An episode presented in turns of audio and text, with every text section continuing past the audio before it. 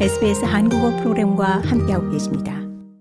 네, 올해 시즌 첫 메이저 대회인 호주 오픈 테니스 대회가 14일 멜버른에서 막을 성대히 올렸습니다.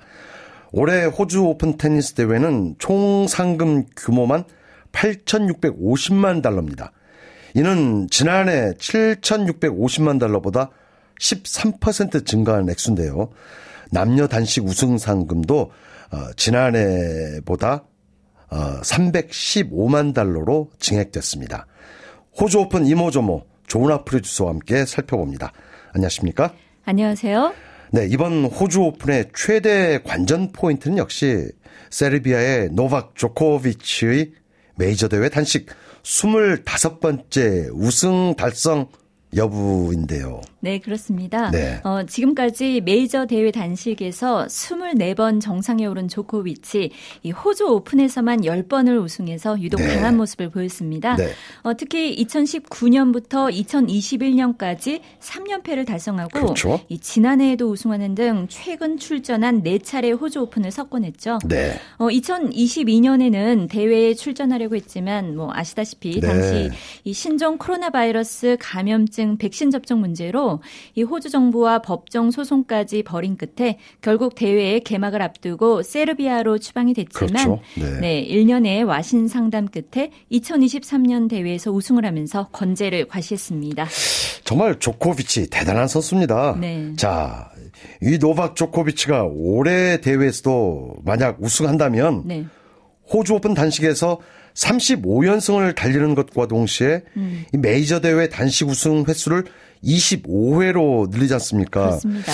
그야말로 정말 역사적인 기록을 쓰게 되는 건데 네. 뭐 남녀 통틀어 메이저 대회 단식 최다 우승 신기록이 되는 거 아니겠습니까?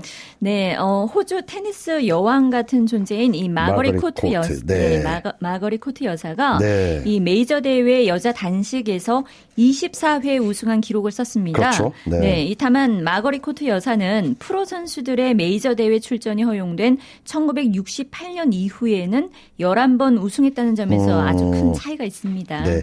그런데 조코비치가 어제 네. 1라운드 경기 통과했어요. 근데 네.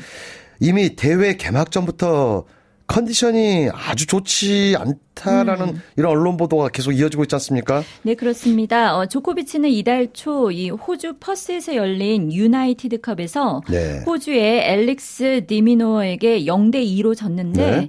이는 조코비치가 호주에서 열린 대회에서 2018년 호주 오픈 이후 6년 만에 당한 패배이기도 음. 했습니다. 어, 2018년 호주 오픈 16강에서 네. 정현에게 0대 그렇죠. 3으로 패한 이후 호주에서의 첫 패배였습니다. 정현 선수에게 네. 조코비치가 패해서 정말 세계, 세계적인 뉴스가 됐는데 정현 그렇죠. 선수도 그, 그날 승리 후 부상에서 헤어나지를 네. 못해요. 어, 근데 이 문제는 네. 이 경기를 통해서 조코비치의 오른쪽 손목 통증 문제가 음. 강력히 제기됐다는 어, 점입니다. 시- 실제로 어제 오후에 펼쳐진 호주 오픈 1라운드에서도 네. 조코비치 몸 상태가 음. 정말 100% 컨디션이 아니라는 건 뭐 분명한 것 같아요. 네. 아무래도 뭐 손목 통증 문제가 제대로 드러난 것 같았는데요. 그런 것 같습니다. 네, 이 조코비치가 그야말로 천신만고 끝에 네. 2024 호주 오픈 테니스 대회 1회전을 통과를 했는데 네. 이 조코비치는 남자 단식 1회전에서 세계 랭킹 178위인 음. 이 18살의 신인이죠. 크로아티아의 디노 프리즈미치를 4시간 1분 만에 3대1, 즉 6대2, 6대7, 6대3, 6대4로 힘겹게 물리쳤습니다. 네, 이 아, 조코비치 뭐 호주 오픈 29연승 기록을 썼지만 대단히 힘겨운 경기를 음. 펼친 겁니다. 호주 오픈 1라운드에서 세계 랭킹 178위인 18살의 신 네. 크로아티아의 디노 프리즈미치를 4시간 1분 만에 그, 네, 3대 1로 그렇습니다. 물리쳤다는 음. 것. 그 자체가 뉴스인 것 같아요. 네. 보통 호주 오픈에서 뭐 시드 배정을 받은 선수들은 1라운드 경기는 보통 뭐 아주 가볍게 그렇죠. 네. 물리치지 않습니까? 네, 그렇습니다. 정말 힘겨운 경기를 1라운드에서 펼쳤습니다. 네. 자, 어제 경기 내용부터 어, 좀 더 자세히 살펴보죠. 네, 이 조코비치는 두 세트를 타이 브레이크 끝에 내주고 네. 3세트 한때 이 게임 점수 2대 3으로 끌려가는 등 어렵게 경기를 풀어갔습니다. 음. 어, 그렇지만 조코비치는 이 상의를 파란색에서 흰색 셔츠로 갈아입더니 네. 내리 4게임을 따내면서 3세트를 음. 가져갔고요. 이후 승부의 흐름은 바뀌지 않았습니다. 뭐 저력을 보여준 그렇죠. 겁니다. 네. 저력을 보여준 거죠. 이날 승부에 걸린 4시간 1분은 조코비치의 메이저 대회 1회전 최장 시간 기록입니다. 네. 어, 언급드린 대로 예선을 치르고 올라온 프리스미치는 2005년생으로 네. 1987년생 조코비치보다 18살이나 어린 나이로 어, 네. 네. 이 1978년 켄 로즈월과 캐리 스탠스버리의 경기 이후 음. 가장 나이 차가 많이 나는 이 호주 오픈 남자 단식 경기라는 기록도 남겼습니다. 네. 18살 차 네. 테니스 경기. 정말 엄청난 체력을 요구하는 경기 아니겠습니까? 네. 그런 점에서 참 18살 차. 하지만 조코비치 아직은 막강합니다. 그렇습니다. 자, 만약에 노박 조코비치가 결승에 오른다면 음. 누구와 결승에서 격돌할 가능성이 높다고 음. 보십니까? 네, 조코비치의 대회 2연패 도전을 견제할 후보로는 역시 이 세계 랭킹 2위인 스페인의 카를로스 알카라스가 첫 손에 꼽히고요. 네. 어, 이어 세계 3위인 러시아의 다닐 메드베데프 등이 거론이 되고 음. 있습니다.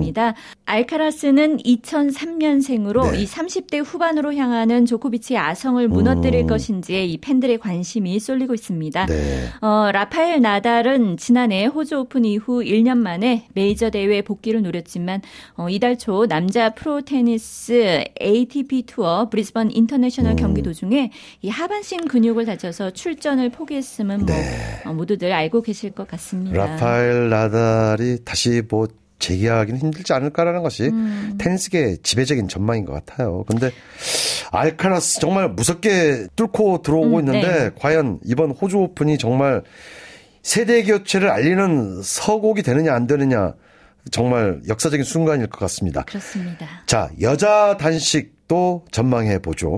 네, 여자 단식은 세계 1위인 폴란드의 이가 시비옹테크와 네. 이 지난해 우승자 세계 2위인 벨라루스의 아리나 사발렌카의 강세가 예상이 그렇죠. 되는데요. 네. 어, 2019년과 2021년 호주 오픈 챔피언 오사카 나오미가 복병으로 지목이 됩니다. 네. 어, 시비옹테크는 이 프랑스 오픈에서 3번, 네. US 오픈도 한 차례 우승을 했지만 호주 오픈에서는 뭐 아직 우승 트로피를 들어올리지. 못했습니다. 네. 네. 어, 지난해 7월 딸을 낳은 오사카, 네. 2022년 9월 이후 1년 4개월 만에 코트에 복귀를 했는데 음. 어, 과연 이 종전의 기량을 회복할 수 있을지 관심을 모으고 네. 있습니다. 오사카 선수에 대한 관심도 뭐 정말 대단하지 않습니까? 그렇습니다. 네. 자, 과연 여자 단식 이가 시비용 테크와 또 지난해 우승자죠. 현재 세계 랭킹 2위인 벨라루스의 아리나 사발렌카. 여기에 네. 지난 2019년과 2021년 호주 오픈 챔피언 일본의 오사카 나오미의 복귀 과연 어떤 영향을 미칠지 궁금합니다. 네, 호주 오픈 소식 조은아 프로듀서와 함께 알아봤습니다. 수고하셨습니다. 감사합니다. 더 많은 이야기가 궁금하신가요? 애플 포드캐스트, 구글 포드캐스트, 스포티파이 또는 여러분의 포드캐스트를 통해 만나보세요.